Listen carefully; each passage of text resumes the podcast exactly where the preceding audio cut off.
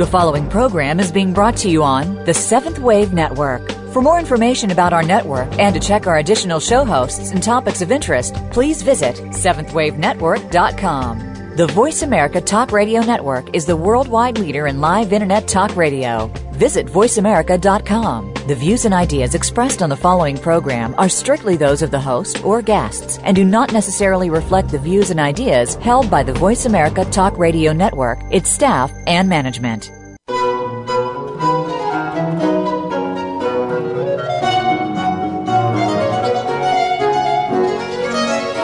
The teachings of the Ascended Masters are universal and available to all. The Ascended Masters themselves are the saints and sages of East and West, and their teachings incorporate the original core beliefs of all the world's major religions. No matter which religious path you follow, you will find these teachings equally compelling. This is The Open Door. Come along with us as we explore the teachings of the Ascended Masters. Here are the hosts for The Open Door Tom Schumacher and Terry Kennedy. Greetings, everyone, and welcome. I want to thank you for joining us today. You are tuned to The Open Door, the online voice of the Summit Lighthouse, where we publish and practice the teachings of the Ascended Masters. I'm Tom Schumacher. And I'm Sidney Bennett, sitting in for Terry today. Yeah, well, here we are again. I'm glad to see you, Sid. How you doing? Well, it's good to be here. And what's on tap for today? Well, um, for today's show, we're going to zero in once more on probably the most important message we could ever hope to share with all of you listening in. We're talking about your I am presence, the actual, literal, and very real presence of God within you. If you get nothing else from us, mm. we hope and pray that you get this that there's a lot more to you than meets the eye, and that more part is God. you know, many of us were raised to believe in a great and fathomless God that somehow exists apart from us, a powerful external God. Yet the truth is that we have a great and fathomless God within us, mm-hmm. a powerful internal God. Now, many of you have heard the admonition to seek God within, which certainly is good advice. It is, but even the statement to look within for God can be misleading because looking for God still suggests, you know, some degree of separation. Well, what the Ascended Masters teach us, and what we're saying in this moment, is that there is no real separation between you and God. Yeah, you are actually a spiritual being who is in the process of becoming God, not separate, not apart, but really and truly one with God. And we know that whatever you're one with, Tom, that is what you are. Indeed. Now, of course, we know that we all have a little work to do to put on the attributes and manner of God.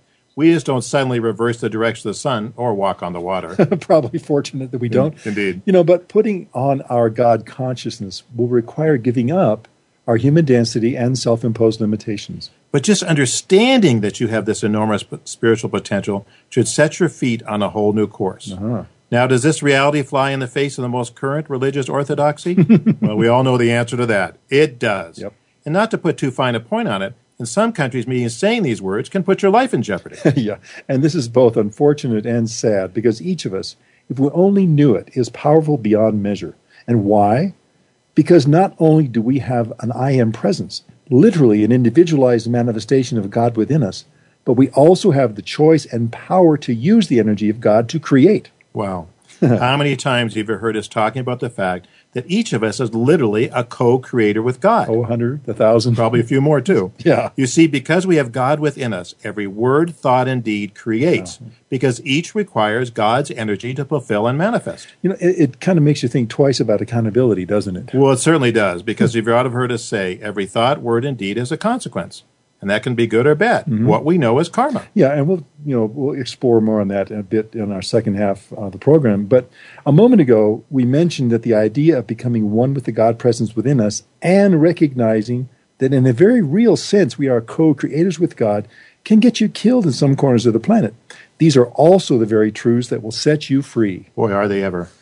Descended masters are here to help us to help free us from the grip of ignorance and limiting to belief. Their agenda is freedom, the ultimate expression of which is our ascension. So, who, he asked rhetorically, could possibly not want us to experience this freedom and not achieve our ascension? Gee, let me think about that. well, Tom, you said it was a rhetorical question. Yeah, yeah. And we already know that the answer is our ancient nemesis, the fallen angels. Those guys. Those who rebelled against God and now seek our separation from the light and ultimate downfall as revenge for being kicked out of heaven. You know, so naturally they use every tactic they can to keep us in the dark and ignorant of our true identity as co creators with God. They want to keep us believing that we're poor, worthless sinners, which I guess you have to admit they've done a pretty good job of. Yeah, and they've got a number of powerful, if unwilling, allies who espouse modern religious orthodoxy, particularly in the West. Do you know, Tom, their lies and tricks will not be effective for much longer because more and more people are waking up to their true innate reality, mm. their real oneness and partnership with God. You know, the Ascended Masters have a wonderful and simple saying one with God is a majority. Now, the truth of that statement, simple though it is, is really, truly profound. And why? Because it reminds us of our heritage and birthright. And it accelerates the clock that's ticking on the fallen one's final exit. Which can't come soon enough. No, it can't. That will truly be a great day on earth and in heaven. And you know, while we're busy ticking off those who insist on maintaining limiting and short sighted spiritual beliefs, we might as well go all the way and swing for the fences, oh, Tom. Oh, boy. by bringing in another very important part of our spiritual reality into the picture our Holy Christ self. Oh, we are not pulling any punches today, are we? You know, why waste anybody's time? Well, that's true. This may be the most important information available on planet Earth, and we don't want anyone to miss it. You know, and calling it the most important information on Earth is not overstating the case. As we said only a few moments ago, this information is absolutely key to your freedom, to your liberation from the shackles of limiting belief, and to your escape from the density of individual and planetary karma. And we can't do that unless we realize who and what we truly are. Yeah, it's imperative. So not only does each of us have an individualized manifestation of God within our I am presence, we've also each got a Holy Christ self. Which simply means each of us is a son or daughter of God, and each of us has the very real potential to become the Christ. Oh boy, if we didn't have a few people upset with us already, we probably do now. You know, and the reason for that is pretty simple. We're, we're saying in the simplest and clearest terms is this the Christhood that Jesus came to demonstrate is the same Christhood that we too can achieve. So not only are we co creators of God and God in becoming, we are also joint heirs with Jesus and the rest of the ascended masters in becoming Christ and inheriting God's kingdom. Yeah, and we're not talking about equaling Jesus' attainment, by the way, are we? What? No, indeed. yeah. You know, since we're on a roll here, are there any other sacred cows you feel like tipping why, over? Why stop now? let's go. well, as a matter of fact, there is. Oh, no. Now that we've checked our beliefs about the I am presence and Holy Christ self within each, each of us, doesn't seem only right to discuss the real impact that the choice to abort life oh. has on each oh. soul. There you go. You know, in our view, and in the view of the Ascended Masters, abortion literally aborts the divine plan of a soul. And each soul returns again and again to the physical plane with the intention of fulfilling its divine plan and finally reuniting with the heart of God. But somehow, this reality of each soul's blueprint and divine plan got derailed along the way when abortion became accepted and legal. You know, and we got to say this it is not up to us to sit in judgment of those who accept or practice abortion. Our point is to help people realize what's really at stake. Souls that are denied opportunity to attain their freedom through their ascension and to achieve their ultimate immortality by whatever means or methods are souls in unimaginable pain. And we have to remember, Tom, that each soul is part of a larger scheme. Yeah. And God chooses the precise moment in history for each of us to arrive and play its part. You know, each soul to arrive sure. and play its part. There's no mistakes about this. No, not at all. And, you know, maybe on that note, l- let's play a short excerpt from The Story of Your Soul by Elizabeth Clare Prophet. Let's do it. Life's grand design. Each soul is part of a larger scheme. The Creator chooses the precise moment in history for each soul to come to earth to take part in the divine outplaying of the decades and the centuries.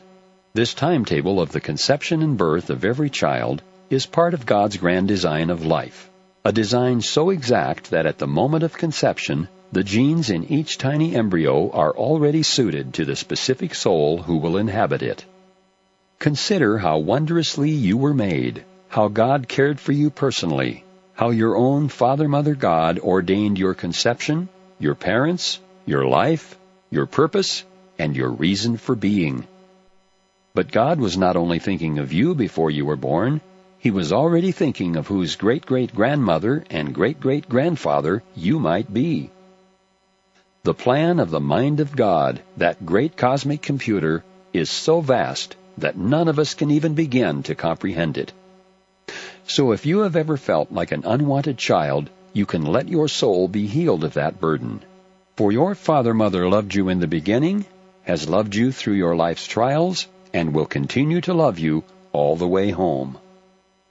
As each of us makes this journey, we have a mission to fulfill and a unique identity to manifest. God did not create us out of a cosmic cookie cutter and stamp us out to be exactly like Him. Rather, each one of us has been endowed with a distinct blueprint, which is shared only with our other half, our twin flame.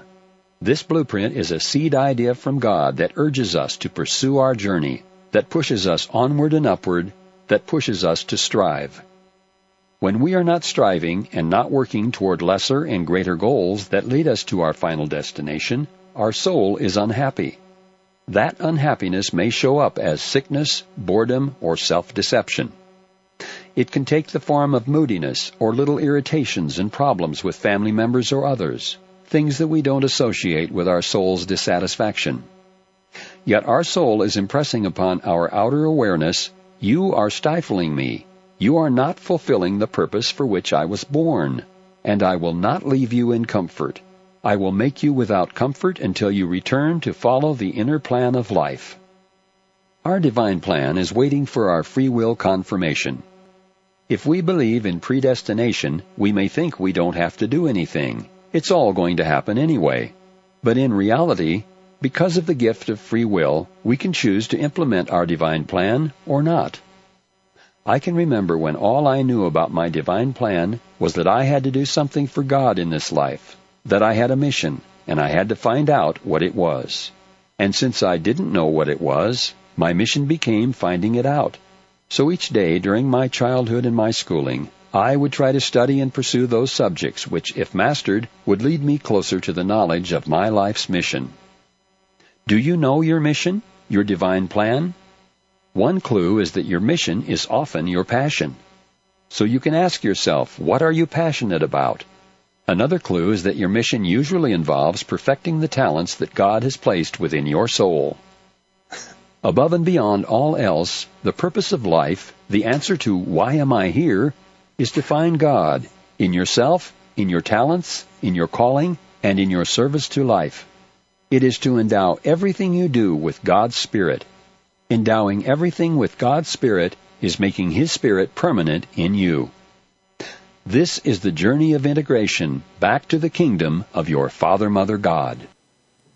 Oh, always a good reminder. Now, when we return, we'll hear an interview with Elizabeth Clare Prophet entitled The Divine Blueprint. She answers the question, What is your inner self? discusses the soul's ultimate destiny, and more. Don't go away.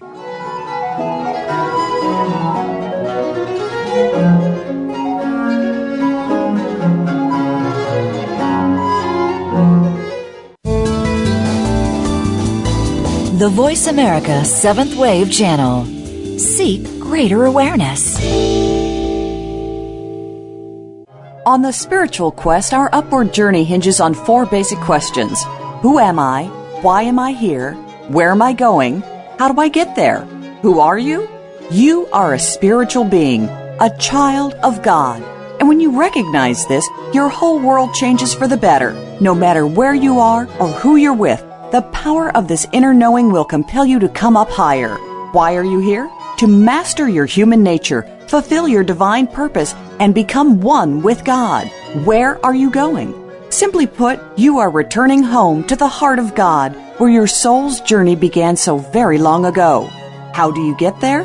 Follow the Ascended Masters. These great saints and sages of East and West have walked where you walk. They are committed to helping you to find your way home, and their teachings are always practical. Our goal on the open door is to keep the spiritual journey as simple and uncomplicated as possible so that all who choose can walk this path with confidence and certainty.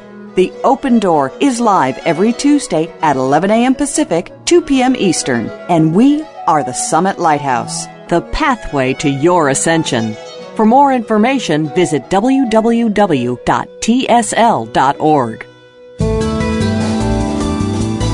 This is the Seventh Wave Channel on the Voice America Network.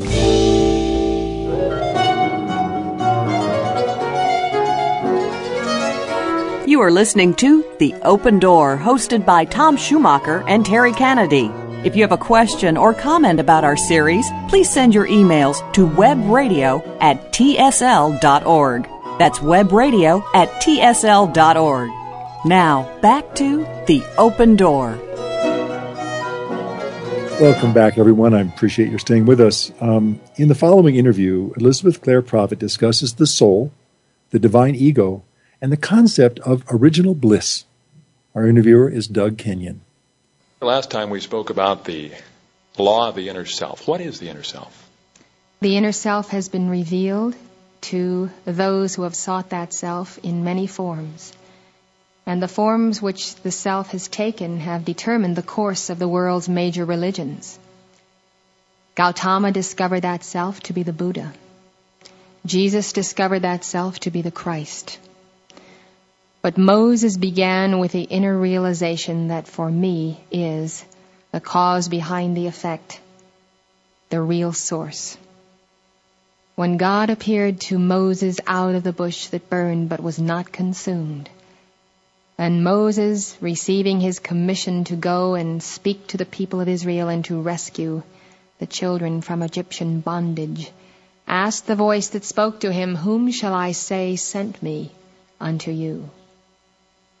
And the voice of God spoke and gave the identification that has been, for time immemorial, the source of light to his people. God said, Tell them that I am hath sent you unto them.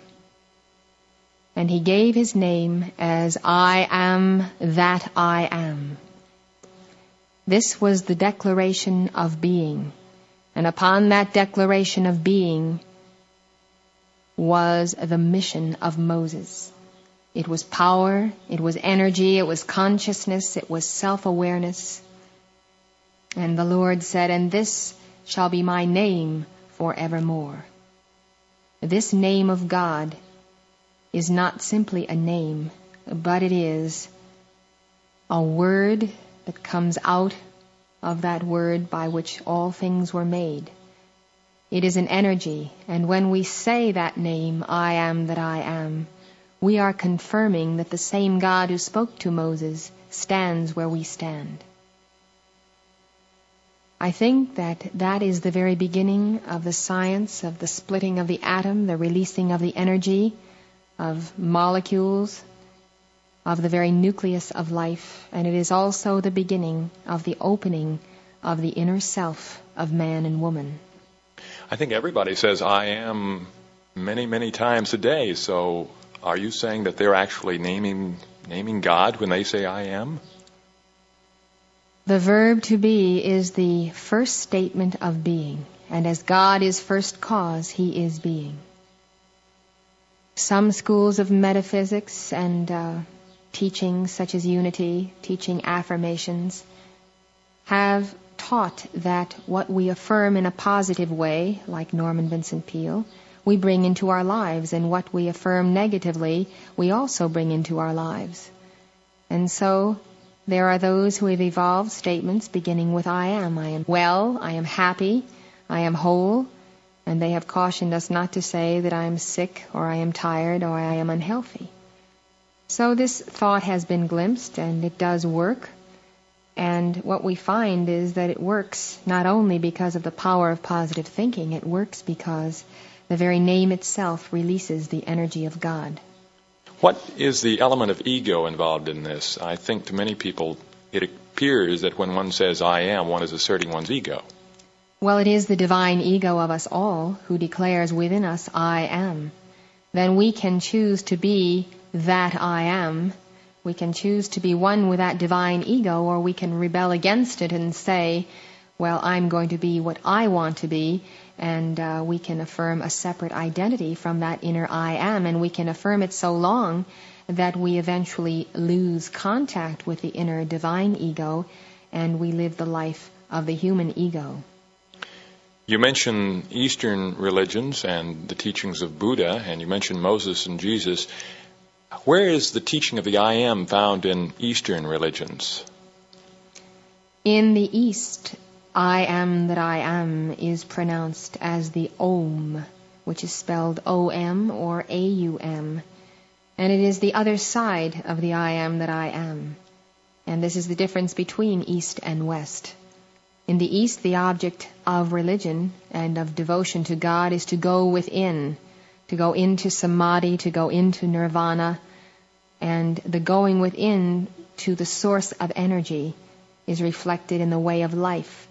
And the outer conditions, for instance, in India, the major nation of religion in the East, are poverty, but the people have a very rich inner life. In the West, we find that the goal of our contact with God is to go within and get the flame and draw it forth for the mastery of the matter plane. And so we find that mastery being expressed in our environment. So the mantra that is used in the East to find God, the going within, is the Om. Once we go within, then it becomes the object of the people of the West to draw forth that energy and therefore God gave to us the name Om as I am that I am because it draws forth energy. That is the use of the word. And when the word is repeated as a mantra, I am that I am, I am that I am, it has the effect of drawing forth energy to meet every challenge of our life. Can one use it in a broader sense? Is there more that one can do with it other than simply affirming that I am? I seem to recall that Jesus used the term in many different uh, many different statements, and I'm curious exactly what we may conclude from that. Jesus said, "I am the way, the truth, and the life. I am the resurrection and the life."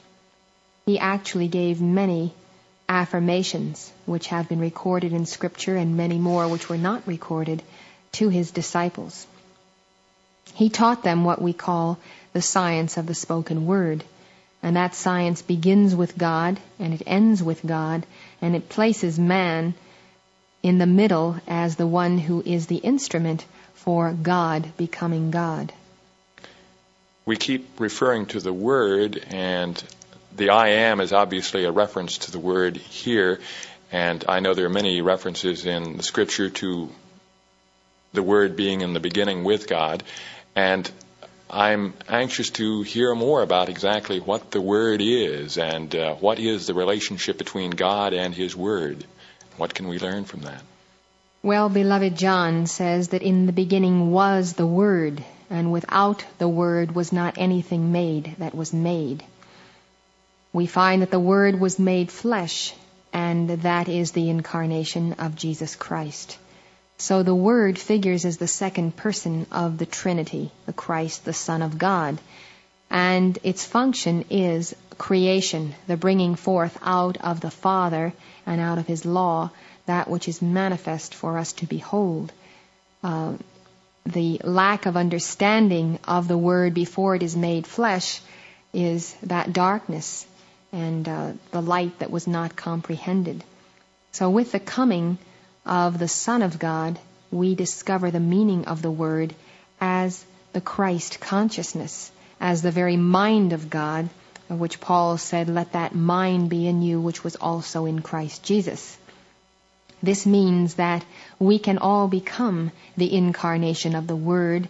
We can all attain to the level of Christ consciousness. In fact, it is our sole destiny to do so, and not only to be aware of the self as God, but to be aware of the self as Father, as Son, and as Holy Spirit, or as the Hindus would phrase it, as Brahma, Vishnu, and Shiva.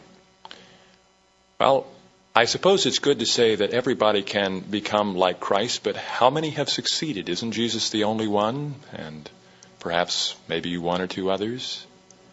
Well, I think that people have an idolatrous sense of Jesus. They worship their own concept of what Jesus was. He is depicted as the perfect master, and he was indeed the perfect master.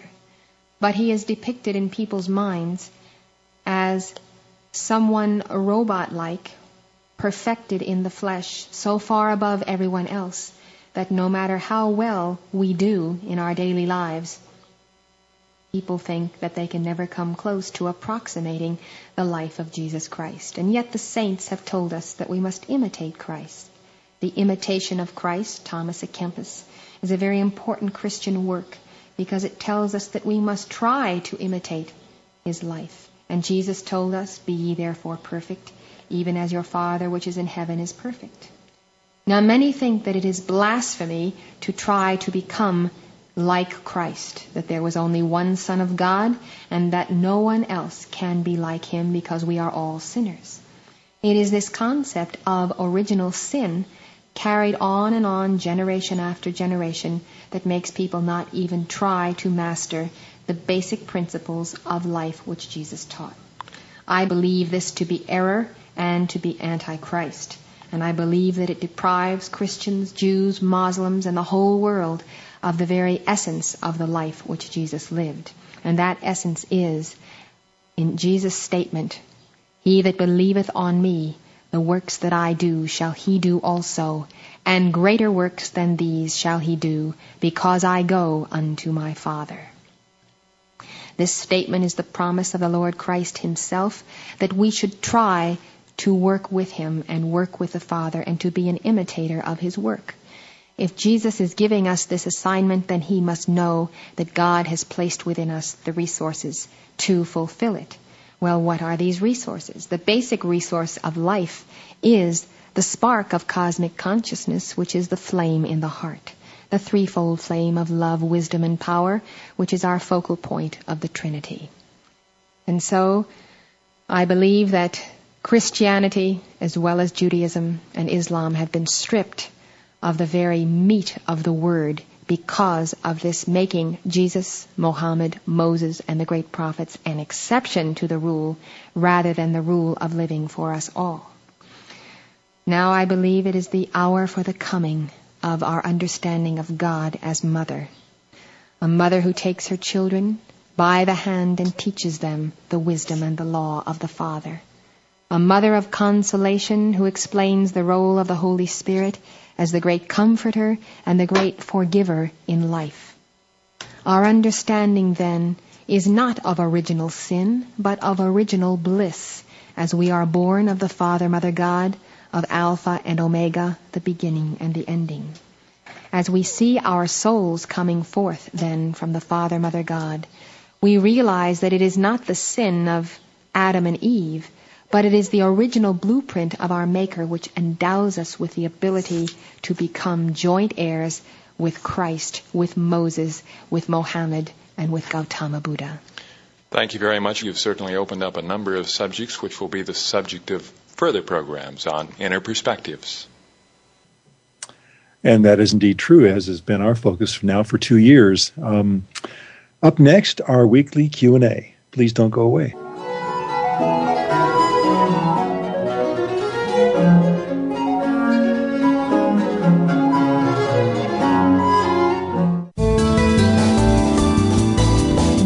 Visionary. This is the Voice America Seventh Wave Channel. On the spiritual quest, our upward journey hinges on four basic questions Who am I? Why am I here? Where am I going? How do I get there? Who are you? You are a spiritual being, a child of God. And when you recognize this, your whole world changes for the better. No matter where you are or who you're with, the power of this inner knowing will compel you to come up higher.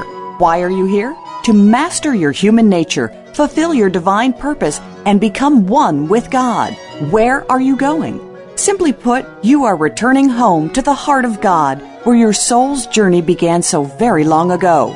How do you get there? Follow the Ascended Masters. These great saints and sages of East and West have walked where you walk. They are committed to helping you to find your way home, and their teachings are always practical. Our goal on The Open Door is to keep the spiritual journey as simple and uncomplicated as possible so that all who choose can walk this path with confidence and certainty. The Open Door is live every Tuesday at 11 a.m. Pacific, 2 p.m. Eastern, and we are the Summit Lighthouse, the pathway to your ascension. For more information, visit www.tsl.org.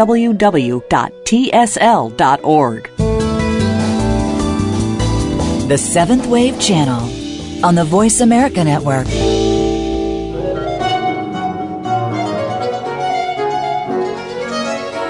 You are listening to The Open Door, hosted by Tom Schumacher and Terry Kennedy. If you have a question or comment about our series, please send your emails to webradio at tsl.org. That's webradio at tsl.org. Now, back to The Open Door. And indeed, we are back. And before we get into our usual Q&A serve and volley, I've got a question for you, our audience. And uh, this kind of dovetails what the announcer was just saying a moment ago. Do you like our show and would you like to hear your questions read and answered live?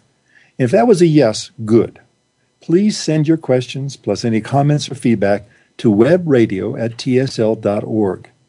That's webradio at tsl.org. We would love to hear from you. Okay, now we've focused on this show. Um, what we focused on so far, at least, can be summed up this way God lives within you and it is vital that you awaken to your own inner divinity. I think this is the real reason each of us is here. Would you agree, Sid? Well, I would. And, and the purpose of life is to find God, to realize God within us, the potential to become the Christ. And, and I want to say, you know, if you look in the mirror and you don't see God, that's okay. yeah, um, you, you, see, you see part of God at least. Yeah. And we put on our Christhood in increments. So we may be manifesting part of our Christhood already, and the goal, of course, is that become 100% of our being. So we have to displace the human consciousness and replace it with the Christ. But we must begin with the understanding that that is our potential. And, you know, we take seriously the path and the work we must do to be on the path. On the other side of the coin, we also realize that, hey, we are in human form, in human mm-hmm. embodiment. We'll make mistakes, but the key is that we strive and we work. You know, when I first got on the spiritual path, I envisioned that spirituality was sitting and meditating and, oh, yeah, you know, just withdrawing from the world. Mm-hmm. And you put on your Christhood, you put on your Buddhahood through the plane of action.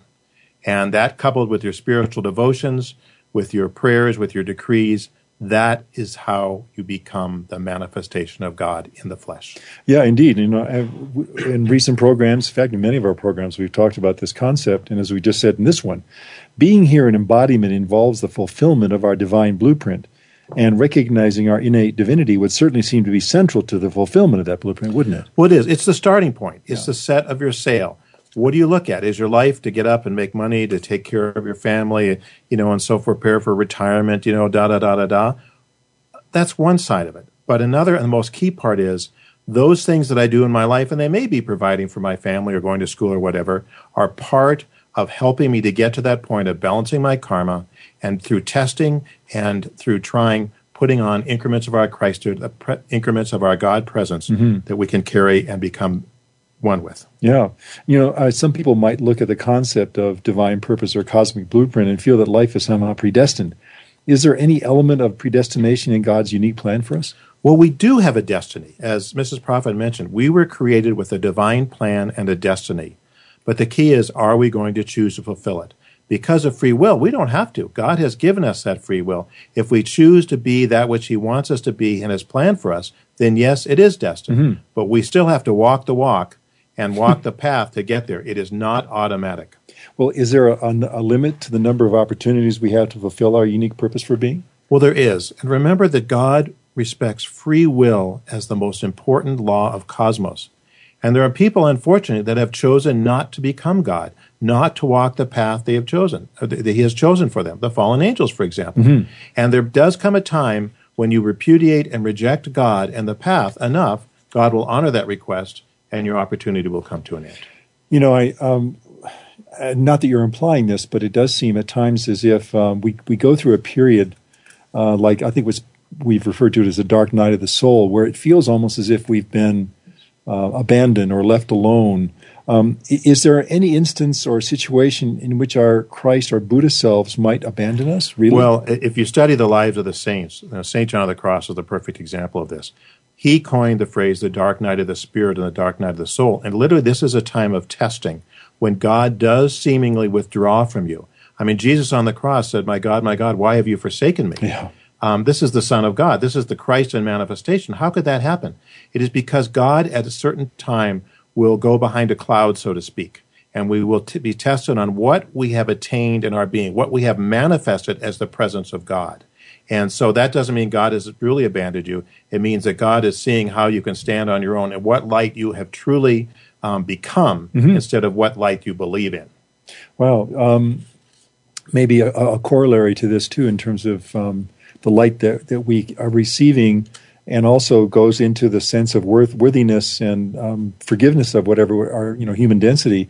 Are all who seek forgiveness granted it? Or is there is there something a wayward soul must do to achieve you know, atonement and be returned to the circle of God? The opportunity for forgiveness is virtually unlimited for the sincere and the devout. Even the fallen angels can can turn to God, confess their sins, and be forgiven, which means not that their sins and their karma go away, but they have the opportunity to balance that karma. And there have been some fallen angels that have come back um, have, have decided to, to, turn back again and pursue God. So there, there's always opportunity. Where there's life, there is opportunity. But obviously, forgiveness must be sincere. We can't, you know, sin in the morning and ask for forgiveness at night as part of our routine every day. and so, you know, it has to be. That doesn't mean we won't repeat our errors because we do do that. But as long as we're sincere and strive and are willing to balance the karma that we made, then forgiveness is still there. And you know, I want to add something to this, Tom, and that mm-hmm. is it's such a key point we have to be willing to forgive ourselves. And for some people, that's a lot harder than forgiving others. i resemble that remark. Okay. Yeah. Uh, you, you, mentioned a moment ago um, about the fallen angels and the fact that they all have opportunity to bend the knee. And you also said that there have been some. I suspect that the number is small. Yeah. How many were well, I mean, I, we may not know this number ever, but an estimation of the actual number of angels that fell and the number of that have returned. Well, it doesn't say a third of heaven? I think is um, tens, hundreds of millions. I mean, we're talking about a large. I, I don't, I don't know the answer to that. How many yeah. angels are in heaven? But that's a lot. Let's it's put it that way. Yeah. And the problem is, angels are followers, and so when their leaders fell, a lot of them just went along with them. Yeah. unfortunately. And of course, I don't know how many have come back, but I unfortunately I don't think it's been a large number. Well, um, speaking of getting on track, back to the light. You know, what are some of the ways that we'll know that we're on the right track in terms of our own unique divine blueprint? Well, you start with what's in front of you, and you know we may have an ultimate destiny fulfill something, but we may have a certain chunk of karma we have to balance to get there. So again, Mrs. Prophet mentioned her passion. What is your passion? What do you feel drawn to as part of your divine plan? It may be your ultimate divine plan, or it may be something you have to achieve in this life to balance a certain karma, to balance your threefold flame. But be attuned to where your heart leads you. And your heart will never lead you any place where it causes harm to others, um, but it will lead you to the place where not only can you fulfill whatever your divine plan is for this embodiment or maybe your ultimate divine plan, but also you balance your karma because you can't make your ascension without balancing your karma, even if you fulfill your divine plan. Yeah. Um, I think we understand that cosmic law is pretty much immutable. Um, so the idea that there could be exceptions to cosmic law is maybe antithetical. But I'm wondering that while we understand that we would never, never be required to do anything wrong, harmful, or illegal in accomplishing our unique life purpose, what if we're asked to defend ourselves or our family or our country, which may require taking the life of another? What then? Well, the Ascended Masters teach that we have the right to defend ourselves if we are attacked. And the Ascended Masters are not pacifist. So life must be defended. Mm. And sometimes it's a very clear case, but sometimes it isn't. And yeah. that's where it gets difficult.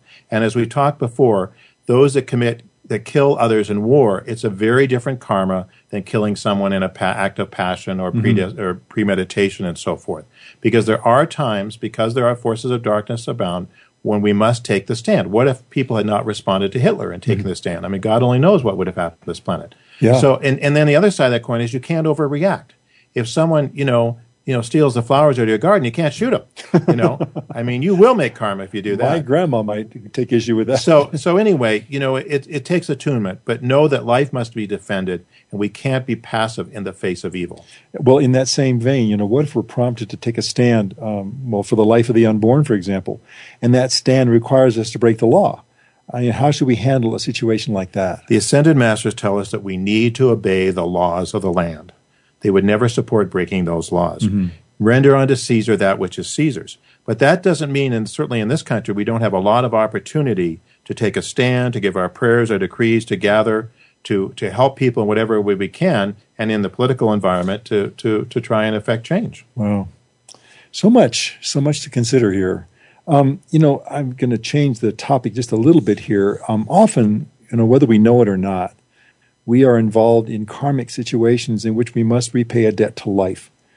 Isn't it possible that our life's purpose may be to do just this, repay a karmic debt? Well, it, it's you know it's job one, as they say at Ford Motor Company. yeah. You know, sometimes our spiritual progress is blocked because we haven't balanced a certain portion of karma. Mm-hmm. So the quicker we can get through that karma, the quicker we can get on to our greater spiritual progress and getting home. I think sometimes people get themselves really entangled in karmic situations that they have created in this life.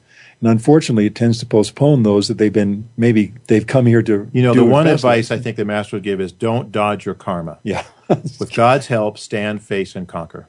You know, we've heard that expression before about uh, the fallen ones are very adept at dodging karma, but there's a point where they can't dodge it forever. That's right, when the, the day of accountability comes. And it's a mercy that our karma comes to us in increments and not all at once, which will happen to the fallen angels. Well, again, topic for another show, but I just wanted to kind of maybe address that point sure. that Jesus, um, in his incredible attainment and selfless service to humanity, basically held our karma in abeyance until we were able to handle it ourselves. He didn't just come here and, and absolve it. exactly. It. He gave us 2,000 years, and some of us are a little behind, but this is our chance to make up for it. Okay. Well, I think we've got to take a break here, but don't go away, please. When we return, we will continue our discussion of our innate divinity, our karmic circumstance, our cosmic blueprint, and many other things with Sidney Bennett.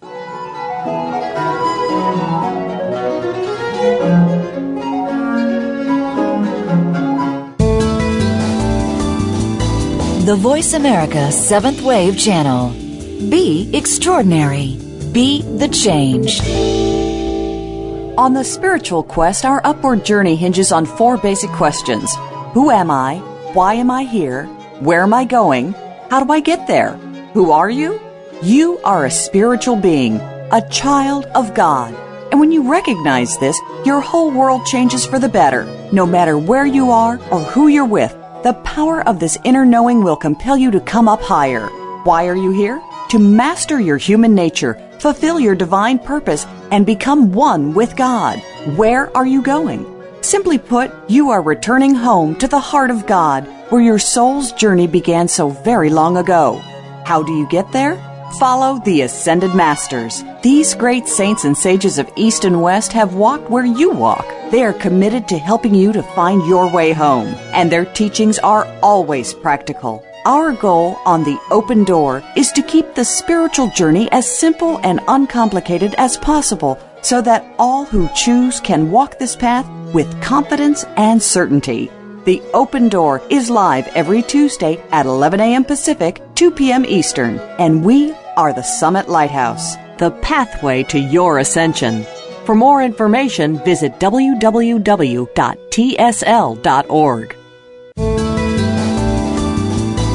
The Voice America Seventh Wave Channel.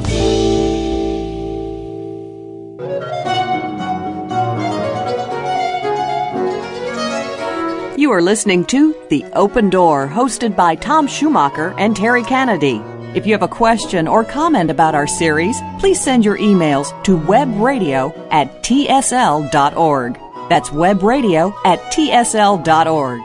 Now, back to The Open Door. And once again, we are back. Thanks for staying with us. Um, a little more discussion with Reverend Sidney Bennett on the topic of karma. In our last segment, we got a bit into that subject.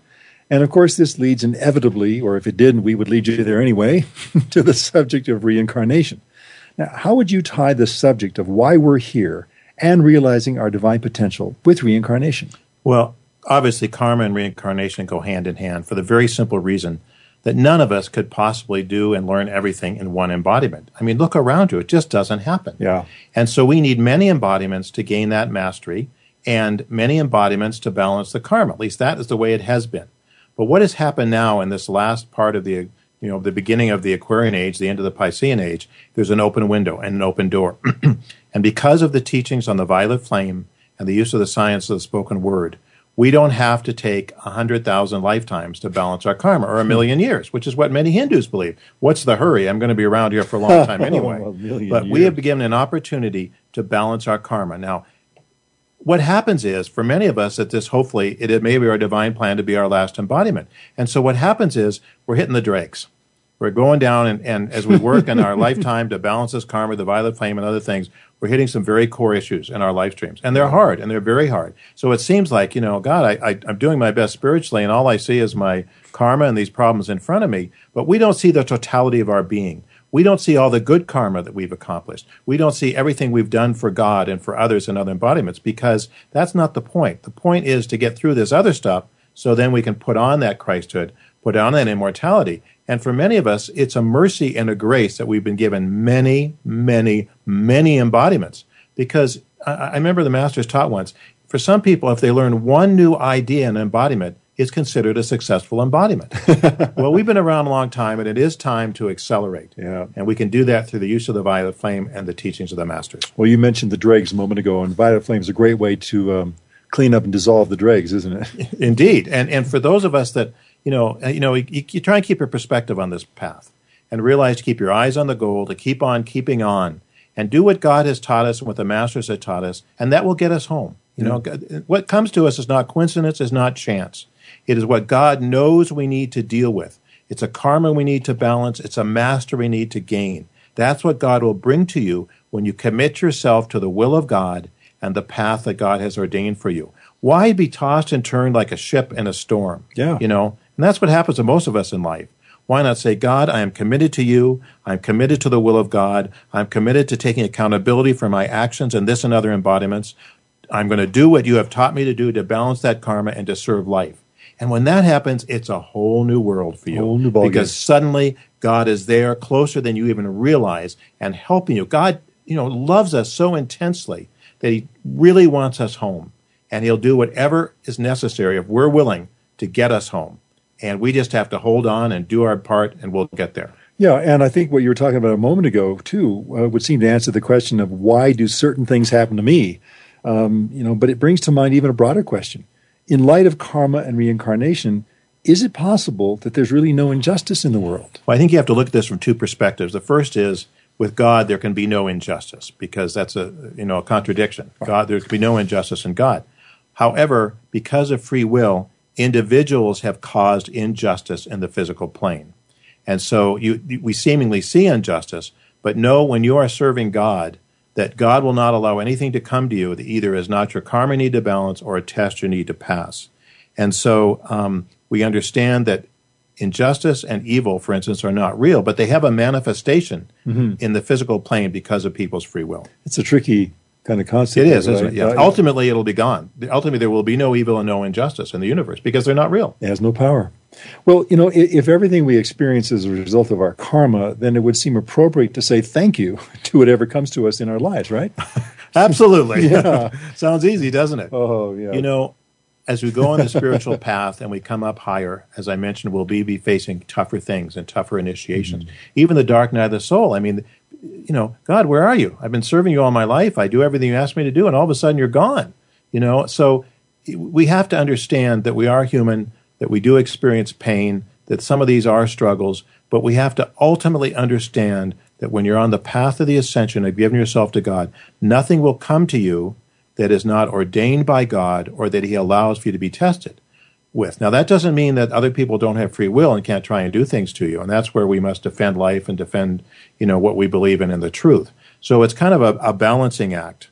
But realize that, um, you know, there is a purpose, you know, be thankful for all things. Yeah. And, you know, it takes work sometimes. But when you understand God is working with you and you feel that, you know it has a purpose and a reason. And a good example of this, I mean, how many people do we all know that have gone through a, you know, a cancer or, a, Oh. or, or a loss of, of grievous proportions or a, a disabled child or something like that? And, and initially the shock is tremendous and the loss is great, but ultimately they say, you know, in some ways this was the best thing that could have happened to me.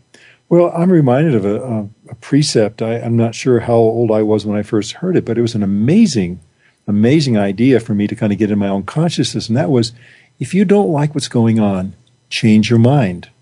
And it had to do with how I or we choose to perceive an experience. We always have that free will choice to decide to say, oh, this is terrible, or oh, well, this may be bad, might not feel good, but it's an opportunity to learn. So saying thank you or being grateful is a choice we make. We don't automatically say thanks for all the stuff Right, that comes our way, but at a certain point, as you said, we get there. You'll never forget. Once I was at lunch one day when uh, many years ago I was working, and there was a group of uh, you know uh, disabled children, uh, retarded children, you know, obviously with with many challenges, and they were there with their parents, and it was a group outing.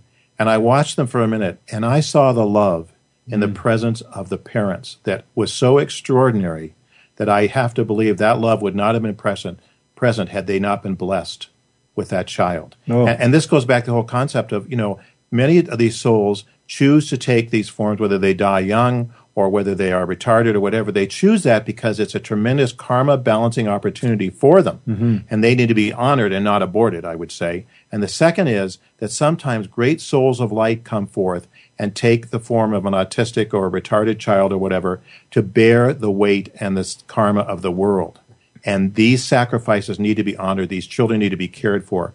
They are of God, and they need to be oh. cared for and helped. And they bring they bring tremendous blessings if we're willing to work with it. You know, you reminded me of a situation I was in not long ago. I used to volunteer for the Special Olympics, and at one point I was asked to. Um, very sweetly and kindly, they said, "Would you? Could we ask you to maybe work in another area of this whole thing?" I said, "Well, why?" I said, "Well, you're in tears half the time and you, the, the, kids are feeling uncomfortable.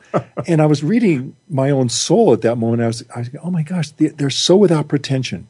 Their joy is so genuine. Yeah. there is no, just no pretense of any kind. I mean, these were just pure beings, and they were so loving, and they didn't care whether they were first or tenth. It just didn't matter. They were there. They were alive, and I just, it just hit me. It went right through my defenses, and I thought to myself, I'm I'm such a mechanical human in many ways that I've constructed this whole you know edifice around me and here they are breaking breaking it down, and I can't. My emotions just come on my sleeve. Who has the real attainment, right? Oh gosh, I just thought, man, these are teaching me. So I, anyway, I learned. Yeah. Thank you, thank you, thank you for this opportunity to be around people who were just so genuine and pure. Well, anyway, um, kind of back, back on track here. Would you agree that a really sound and useful spiritual practice would be to embrace whatever we experience in our lives with grace as well as the gratitude? Well, obviously that's the goal. But you know, that doesn't mean you're passive. And you're not passive because, for instance, part of our daily spiritual practices, you know, every morning is, you know, there's a bag of karma that comes to our, our doorstep. Whatever we, whether we like it or not, it's there. It's yeah. the cosmic law. It's the cosmic cycle. So we take that in the morning. We give our calls to Archangel Michael for our protection of ourselves and our family, our nation, and so forth. We also do violet flame, and that will balance a, a, a lot of that karma. Yeah. And you can mitigate, you know, or or you know something you may have had to have a major car accident would have caused. Maybe you have a fender bender, you know. So we're not passive in the face of karma, but we do accept with grace those things that God really wants to teach us. And some of them are hard because yeah. if we want to get home, we've got to be stripped of a portion of this human consciousness. And some of the stuff does not go easily. And when God takes it, we have to be willing to let it go and be grateful at the same time. Well, and something you mentioned to me before our show today, um, we were talking about the fact that we're not always just striving for ourselves. There might be other life streams involved, and I'm thinking specifically now of our twin flame. Absolutely. Yeah. you want to say something about twin well, flame? sure. And I think you realize that, you know, sometimes our twin flames, this is the soul that was created out of the same divine oneness, so to speak, at the time we were created and is the ultimate part of our, our reality and which we always strive for. And we feel that we enter a being, we have someone that's the other half of us someplace. Yeah. You know, they may be embodiment, they may be ascended masters already, or they may be in very difficult situations. And what we do can affect them. And wow. so this is not just for us, but if you have a, a, longing in your heart and your soul, you know there's someone out there that God created with you and is to be destined to spend eternity with you, what you do affects them, whether they're in your world physically now or not. They may be in embodiment, out embodiment, on the other side of the world, an ascended master, or in dire trouble. What you do affects them as well. Well, you you said that they might be in heaven or are already ascended master. So I'm this question may be already answered, but do we have to complete some work together with our twin flame before either of us can ascend? Well, that is part of our divine destiny, and sometimes once one half of the, the two, the twin flame, will ascend so that there can be a polarity between heaven and earth and we can work. They work together that way. So, and the other thing, of course, is even though they're twin flames, each soul has their own free will. Yeah. And so, one half of the twin flame can choose not to be, and the other half obviously can, and they can make to heaven. Wow, wow. Well, more on that later. You know, um, back at, to this um, life's challenges and karma in terms of dealing with our life challenges. You know, we have a saying. The masters have a saying: "May we pass all our tests." Uh, is it true that our tests will keep coming to us until we pass them? Well, God has a right to test us, and we have a right to be tested. You know, Earth is a schoolroom. We're not here just to enjoy ourselves in the planes of matter. We're here to learn our lessons. And like any school uh, attendee or any college attendee, you get tests, and God will test us. And we have to recognize that. But we, in many cases, we can't progress without those tests. Yeah. If God gave us unlimited power of His presence with us right now, I mean, we'd probably destroy the planet. so God doesn't do that. It's not so funny. He, he, he will give us tests, and when we pass the test a, a certain number of times and prove that we will not be moved, that we can make the proper use of His energy, He will increase the light in our beings and our world. Yeah. And we'll be that much closer to God. And we can do so much more for the planet. The more light we can hold, the more we can help others. So that's why testing is so important. What we forget sometimes is we don't recognize their tests. We think, oh, you know, well, what's what's the matter with me? I never seem to have it easy. Well, if you want easy, this is not the way. This isn't the but if way. you want to be one with God and make your ascension, have the joy of being with God and fulfilling your divine purpose, then this path will come to you, and part of that path, or you when you embrace that path, will be tests. Welcome them. Say thank you, right? Amen. Amen. Well, this might be an easy one to answer, but I'll just kind of mention it anyway because I think it bears repeating that the life we experience is the life we've chosen. And the challenges we face, the tests we hope to pass, they, they've all come about as a result of choice, of free will. Now that we know that, can we speed up the process of undoing our negative karma? Right. You know, once we take accountability and say, whoa, I don't know what I've done, but I'm going to take accountability for it because that's the law of the universe. Now what do I do, God? Well, you do your good works, you embody love, you help others, you serve life, and you use the violet flame, which is an acceleration of light in your world and into your karma to balance it, to repolarize it, to change it. You literally, lan- literally can change history by repolarizing the energy and raising it up again. It's there. It's the opportunity. We have to use it if it's going to work. Just having an intellectual knowledge doesn't do anybody any good. We, this is why we so encourage you to experiment, to try it. Go to our website, find the Violet Flame Decrees, the YouTube's teachings on it, understand what it is, use your visualization, and see yourself unfold in a forgiveness and violet flame. And while you're doing that, see the world there too, and things will change. Wow. Well, on that note, another hour has just flown by. We've got to wrap this up. I want to say thank you, Sid, again, as always, for your clarity and wisdom. And it's always a pleasure to have you with us, particularly in these last couple of weeks when it's just been you and me. It's been fun. Yeah. So, and we want to thank all of you for joining us today, as always. And again, re- remind you that if you've got an idea, you've got some feedback or anything, send it to webradio at tsl.org. Webradio at tsl.org. And before we sign off, we have just a moment. Sid, you have a quick prayer? we I do. Dear God people? in heaven, please show us the way we should go, each one of us, not just today, but tomorrow. What is our next step on our return home to you? In the name of the Christ, we ask this. Amen. Amen. And remember that the upward path may be difficult. The rewards are out, Out of this world. Thanks, everyone.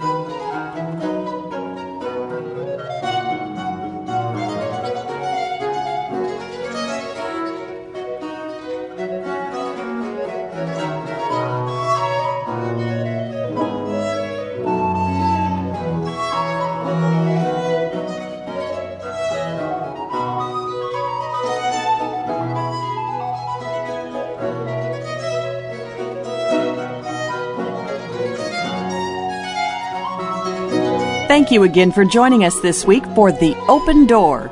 This program is broadcast live every Tuesday at 2 p.m. Eastern Time, 11 a.m. Pacific Time on the Voice America 7th Wave channel. For more information about The Open Door and the Summit Lighthouse, please visit our website at www.tsl.org. We'll see you again next week.